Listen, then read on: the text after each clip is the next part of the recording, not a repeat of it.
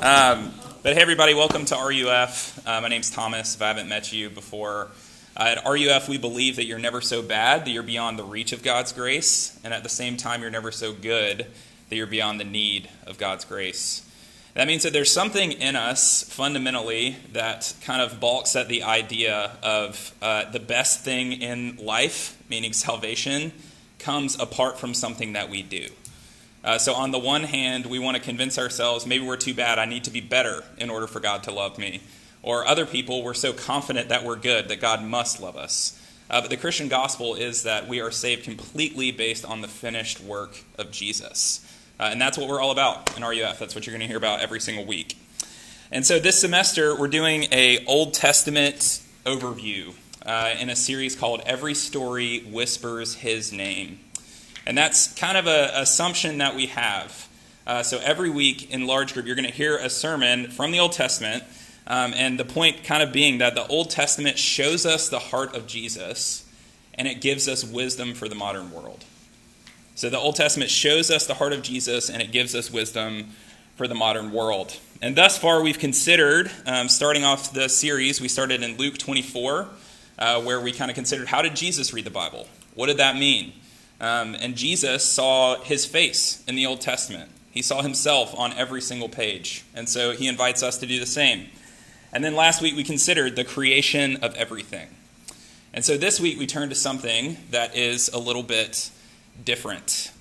Um, I don't know if you guys have seen like a movie, I want to say probably from the early 2000s, any movie.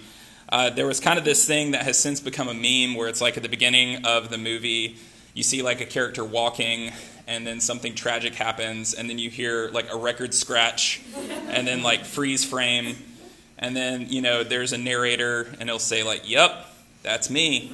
I bet you're probably wondering how i got here. Um, okay so that situation that's what this passage is for us. This passage that we're looking at tonight Uh, it's a passage that, that shows it, it's relevant to us and it kind of explains to us why is it that our experience of life is the way that it is. And even if you're looking at the context like in the Bible, immediately before this passage, there is like the most joyous occasion in all of creation. This, this man and woman, Adam and Eve, get married, and Adam is singing a song of delight over his wife. And then there's this passage, and then immediately after it, the first murder. So we have this kind of gap here where we have, you know, marital bliss and homicide. And there's something in between it. And as a married person, I can tell you those things are closer than you think. Um, don't tell Molly I said that. It's a, it's a total joke. Um, but so to answer this question, it's it's kind of how did we get from this place of like marital bliss and, and happiness and creation to this place of discord, this place of, of murder, this place of pain? And this is a question that the first readers of this book would have been curious about, just like we're curious about it. Like, how is it that life is the way that it is? Uh, in the first like books or the first passage of this book, we see that creation is good, that it's a good thing, and that God created humanity to be his representatives in creation. But yet, in our experience, there's so much that's wrong with this world. And there's so much that's wrong with our own experience. We live in a world of war. We live in a world of oppression. We live in a world that has things like divorce and murder and pain and suffering. And so, how do we make sense of that? Uh, I recently came across this quote from the author H.G. Wells. Did anybody have to read anything by him in high school? I feel like that was pretty common, like The Time Machine or War of the Worlds or something. But so these are two quotes from him that are less than, uh, less than 10 years apart. The first one says this uh, What man has done, the little triumphs of his present state, form but the prelude, prelude to things that man has yet to do. Uh, so, what he's saying there, he's kind of expressing this great kind of progressive hope that uh, mankind has better things ahead of us than are behind us. And you can see that from all of the technology and stuff that he sees happening, and he's like, has every reason to be hopeful about the future. So he says this in 1937. But then in 1946, less than 10 years later, this is what he says. He says, The cold blooded massacres of the defenseless, the return of deliberate and organized torture, mental torment, and fear to a world from which such things had seemed well nigh banished has come near to breaking my spirit altogether. Homo sapien, as he has been pleased to call himself, is played out. Over the course of 10 years, he had that drastic of a change. Is that not relatable in our own experience? Don't we oscillate between a sense of, oh, things are getting better, there's hopefulness, there's good in the world, but then we're completely crushed one second later? Or maybe even we think about that with our own selves. We, we, we think that we're doing really well with something, and then all of a sudden we're just going right back to those same old patterns, doing the exact same things that we've done before. We go back and forth between this kind of progressive hope and regressive despair. And I think this passage addresses us in these universal struggles. It meets us there. So, as we look at this passage tonight, we're just going to ask two questions. Uh, first, what's wrong with the world? And second, what's God going to do about it? So, what's wrong with the world, and what's God going to do about it? Uh, but before we get started, I want to pause and ask for the Lord's help, so let's pray together. Father, we do thank you for this evening and for the fact that you have uh, spoken about uh, realities that we experience. Uh, Lord, as we look at this um, sad passage of Scripture, the first sad thing that we see happening in the Bible, I pray, Lord, that you would open our eyes, that you would help us to see um, what this means for us. Help us to leave with a better understanding of ourselves, with a better understanding of you. And Lord, I pray that um, we would be encouraged uh, to love you and to love our neighbor. Uh, we need your help, Lord, so will you send your spirit uh, and bring your word with power. All these things I ask in Jesus' name. Amen. Okay, so first question we're going to ask what is wrong with the world? What's wrong with the world? So, up to this point in the story of the Bible, uh, the question, the answer to that question would be nothing. Uh, there's nothing wrong with it. God has made the world completely good. Uh, he says seven times in the opening passage of Genesis, good. This world is good. It's very good. He delights over his creation. Uh, he creates this world abundantly. He is uh, he's a king, but he's kind of an unusual king, and he lets humanity bear his image in creation and gives them meaningful work to do. So, from Genesis 1 to 2, if you're just reading it, we have every reason to think that things are going to continue to get better. Like, God has given Adam and Eve, our first parents, He's given them everything that they need in order to succeed. So, when we come to this passage, we're just kind of expecting that to continue. But something different happens. So, what happened? We see kind of first off an intruder shows up on the scene. Uh, and the intruder is a talking snake, so that's not quite a normal intruder that you would expect. Uh, in fact, in reading this passage, it seems really random uh, because there's just this great story of, of marital bliss, of like the happiest moment in human history. And all of a sudden, it says, now, you know, the serpent was the craftiest in the field. It's like, what's even going on there? There's no explanation of where this snake comes from. Uh, and at the beginning, we don't really know much about him, but as it goes on, it seems that he is kind of a, uh, a representative of evil, that he is uh, Satan. He's the evil one. And I think that can be hard for us when we come to this passage. It doesn't really seem like there's much explanation about where evil comes from. I think that can be frustrating, right? Um, but for me, when I look at this passage, I, I think that's actually encouraging. Uh, it doesn't really take much time to say, like, oh, this is where things come from. Actually, evil is portrayed in Scripture from the beginning as something that has absolutely no business being in God's good creation. It's an outside invader. And so when we read the passage and we're like, well, that doesn't make sense, why is that? Why is that there? We're actually reading it correctly because it doesn't make sense.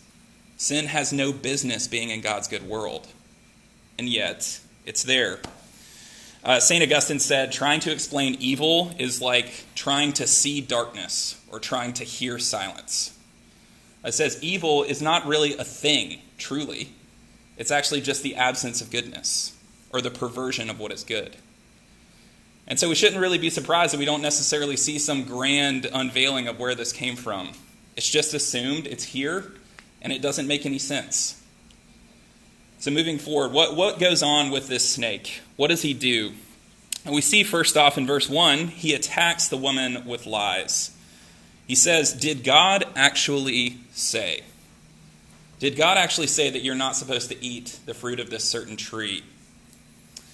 And well, I mean, the short answer is uh, yes, he did. Uh, in Genesis 2:16, the Lord says to the people, You may surely eat of every tree of the garden, but of the tree of the knowledge of good and evil you shall not eat, for in the day you eat of it you shall surely die. Uh, that surely die in the original language, so Hebrew is an economical language, and so it doesn't repeat words unless it really matters. But surely die in Hebrew there is die, die. Like you will die, die. it's emphasis. It's not going to be good if you do that thing. So, God, in the strongest language possible, is telling Adam and Eve not to do this thing.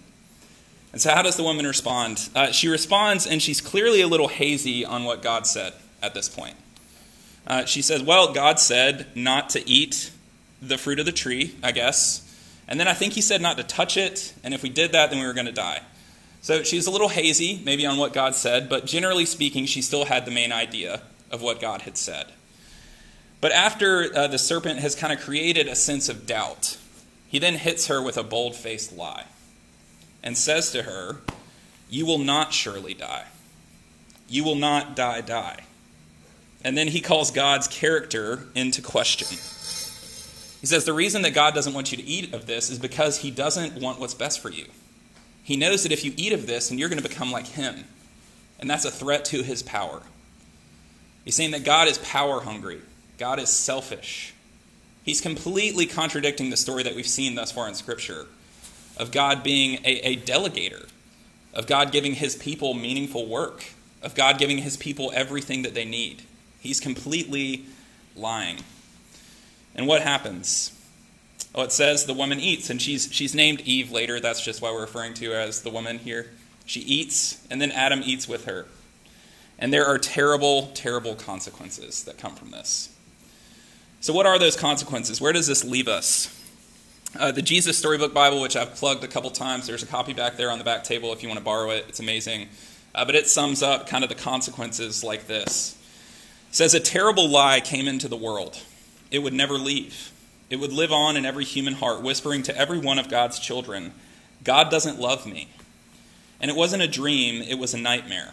A dove flew from Adam's hand, a deer darted into a thicket it was as if they were frightened by something. A chill was in the air. Something strange was happening. They had always been naked, but now they felt naked and wrong, and they didn't want anyone to see them. So they hid. So these are the d- disastrous effects of the first sin, of sin entering into the world, making its presence known, and, and really still being nonsensical, not knowing where it came from or why it's here. It doesn't make sense in God's creation but it does affect us. Uh, and I think two primary ways that sin affects us, uh, just kind of two terms that I've heard people refer to. Um, sin leaves us as glorious ruins and as hungry ghosts. Okay, sin leaves us as glorious ruins and as hungry ghosts. Okay, so first, what, what does that mean? Uh, glorious ruins. So there's a beautiful old church uh, in downtown St. Louis where I used to live, um, and it's like absolutely gorgeous when you go inside it, but it's kind of dilapidated. Um, but when you go at the right time, the way that the sunlight hits off of everything, it's absolutely gorgeous. There's these vines that are growing all over it. It's like a photo op for you know like engagement sessions and stuff like that. They'll have restaurant pop-ups inside of it. So it's clearly like a glorious scene. It's absolutely beautiful. But the problem is, beautiful as it may be, it's also a ruin. It's not living up to its created purpose. The purpose of it was, was for it to be a house of worship, and that's not what it is. And it's like, even if you spend a, enough time in there, as beautiful as it may be, there's something sad about it. It's a glorious ruin. There's dignity, there's beauty in it, but, but it's just not the way it's supposed to be.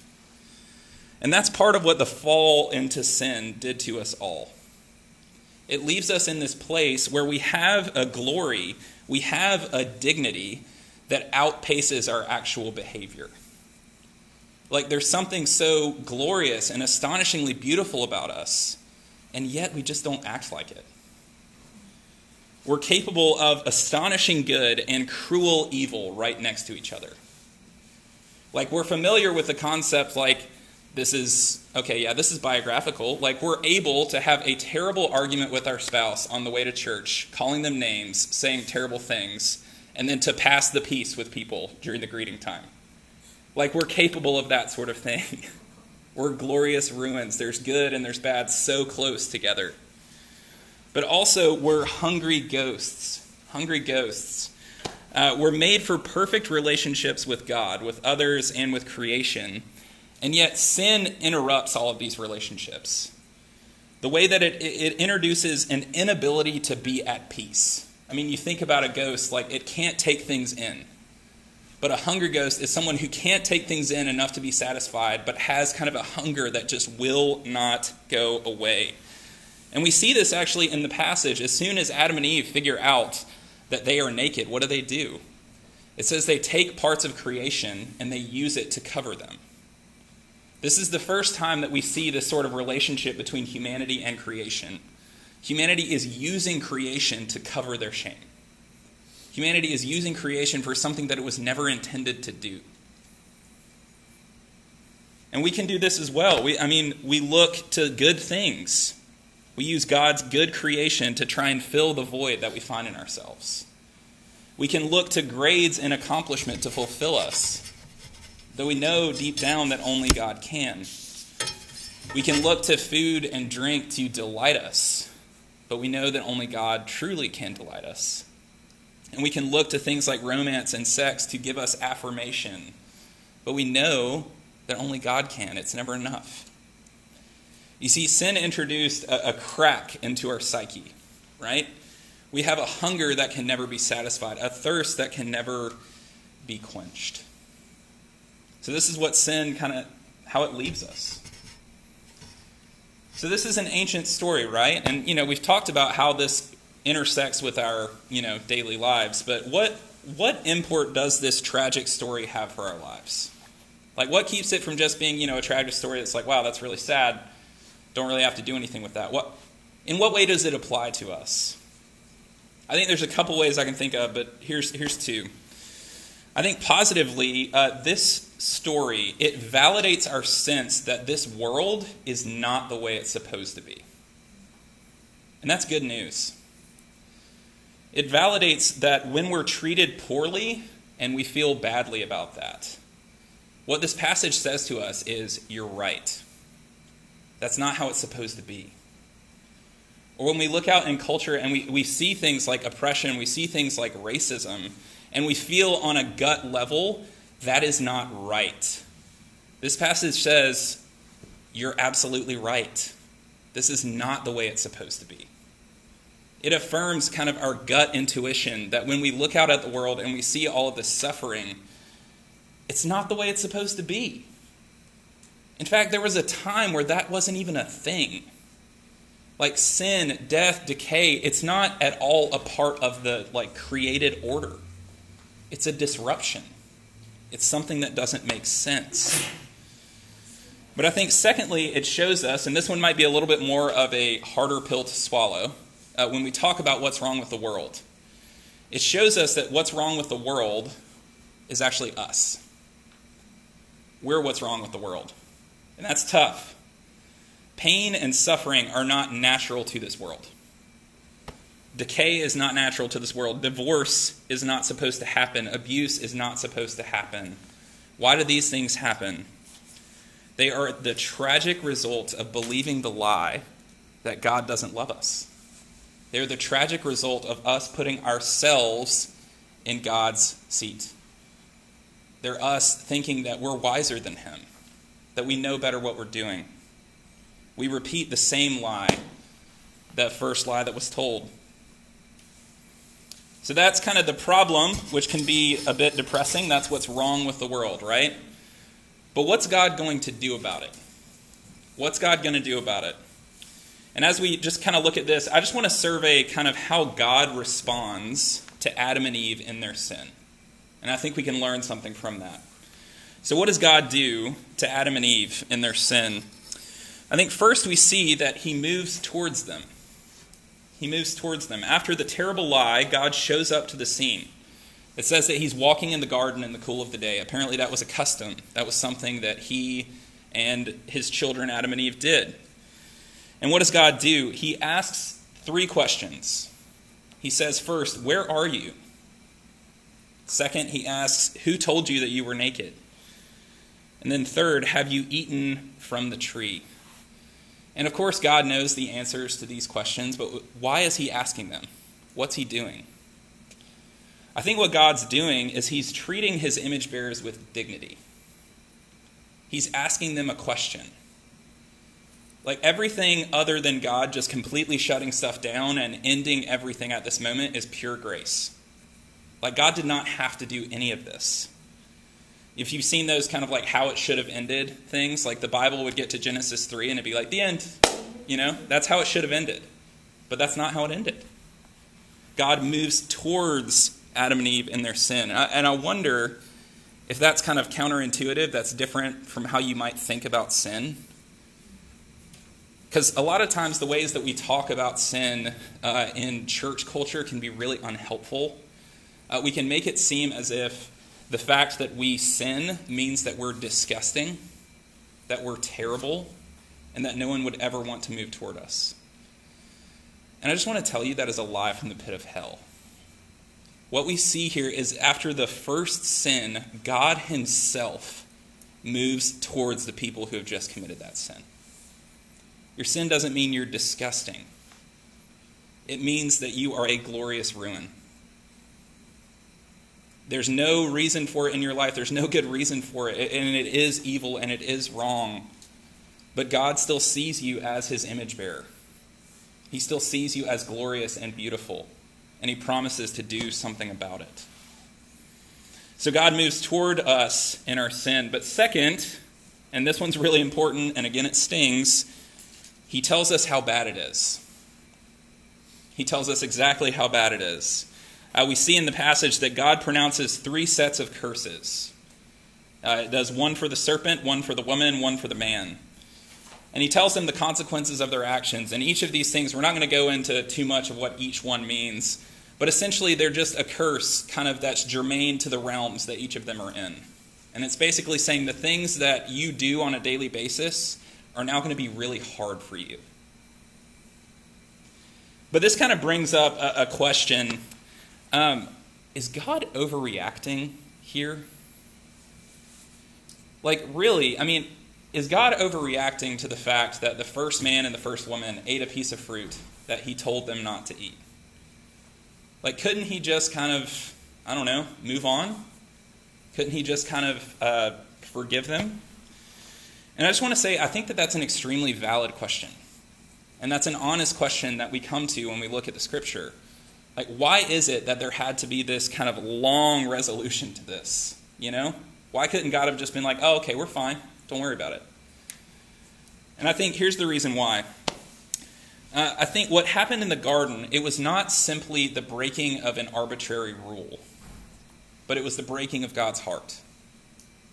It wasn't just breaking a rule, it was the breaking of God's heart. Think about it this way Imagine you're married uh, and you find out, unfortunately, that your spouse has been like repeatedly cheating on you for a long period of time. Uh, it comes to light, and they come to you kind of like immediately after, and they say, I'm so sorry, I shouldn't have done that. Could you forgive me? And understandably, in that moment, you might need a little bit of space. You might need a little bit of time uh, because it's not a transactional thing. It wasn't just something random that they did. It actually it breaks your heart. It's a it's a relational fracture. And so imagine after you say like, "Well, I want to forgive you, but I'm probably going to need some time." What if your spouse says to you, "It's like, why can't you just forgive me?" Right? If you just say the word, this will go away. The problem would be over if you would just forgive and forget. Here's my point. I think we're doing the exact same thing when we put that onto God. when we say, like, well, why couldn't God just, like, do away with it? Uh, we're, we're kind of like the ones that broke the rules here. We're the ones that broke his heart. We don't really have the right to demand that sort of thing. And we're assuming that what happened was just an arbitrary rule, you know, and that God would be stupid to uphold that sort of rule. But that's not actually what we see in the passage. We see that all of God's rules are good. And we see that he loves his creation. And so to violate those things, it's not just a minor thing, it's a big deal. But God, he, he moves towards us, right? He tells us how bad it is. And then finally, here in this passage, we see he promises to fix it. He promises to fix it. So, tucked into one of these curses that we see here is a surprisingly beautiful promise. And speaking to the serpent, which we find out is Satan, the Lord says in verse 15, He says, I will put enmity between you and the woman, and between your offspring and her offspring. He shall bruise your head, and you shall bruise his heel. So there's a lot there. Uh, first thing to note the word enmity there. Uh, it's not a word we commonly use, but it just means hatred or war. Uh, essentially, what is happening here is that God is declaring war on Satan. Uh, and that's an important thing to note that the, the consequence of sin is not God declaring war on humanity. And it's not God declaring war on creation. It's God declaring war on Satan. That's huge. God declares this war on Satan, and that will be played out in this creation. And then the words there, it says, He shall bruise your head and you shall bruise his heel. Uh, bruise, the, the Hebrew word is actually a little stronger. It could be like crush. So it says, He shall crush your head and you shall crush his heel. Uh, Kevin DeYoung, in his book, The Biggest Story, kind of sums this up this way saying that in this verse, God promised that one of Eve's children would someday, eventually, sooner or later, crush the head of that nasty snake. Nobody knew when or how, but she would have a child who would put things right. This is what theologians throughout the age have referred to as the proto evangelium, uh, which is a fancy way to say the first gospel, the first good news. So the question needs to be asked then who is this snake crusher? Who is going to crush the head of the serpent? Uh, Christians throughout the ages have all agreed that it's Jesus. Jesus is uh, the God man, fully God, fully man, the son of Eve, who came to crush the head of the serpent, to deal a decisive death blow to the enemy. But not only is Jesus a son of the woman, we see that Jesus is also the second Adam. That's this passage that we read earlier, that Abby read, Romans, Romans 5. Jesus is not only a son of Eve, he's the second Adam. Jesus, in his life, in his death, in his resurrection, in his ascension, and in his current reign, he succeeds everywhere that the first Adam failed. Jesus crushes the serpent. And how does he crush the serpent? He does it by himself being crushed. Remember, he shall bruise your head and you shall bruise his heel. It's talking about the cross, it's talking about Jesus' suffering. And what did Jesus' suffering achieve? In doing this, Jesus creates a new humanity. He creates a new humanity, a new humanity that is characterized not by condemnation, but by justification, not by death, but by resurrection life, not by shame, but by security. So, as we're closing up quickly, I, I just want to ask you to consider what might that mean? What might that mean for you in your life? What, what would look different if you believe that? Do you recognize within yourself that this world is not the way it should be? I think we all do on some level. Like, you think of maybe the most polarizing time that I can remember in American history, like 2016. Uh, you've got, you know, the, the, the Trump crowd, you've got the Hillary Clinton crowd. Uh, and the one thing that unites both of them is they both believe fundamentally this world is not the way it should be, and that their person had a way of fixing it. See, this is a universal recognition that we have. So if you recognize within yourself that this world is not the same the way that it should be, do you feel this weight of painful family relationships, of, of chronic mental health issues, of injustice, of hypocrisy, of abuse? If you do, Jesus, the snake crusher, the second Adam, offers a better way. So maybe you're here tonight and you wouldn't call yourself a Christian. Uh, I want to ask you Are you ever tired of this world?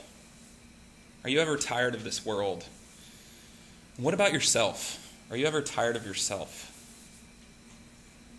Jesus offers a way to live in a world that is not the way it's supposed to be.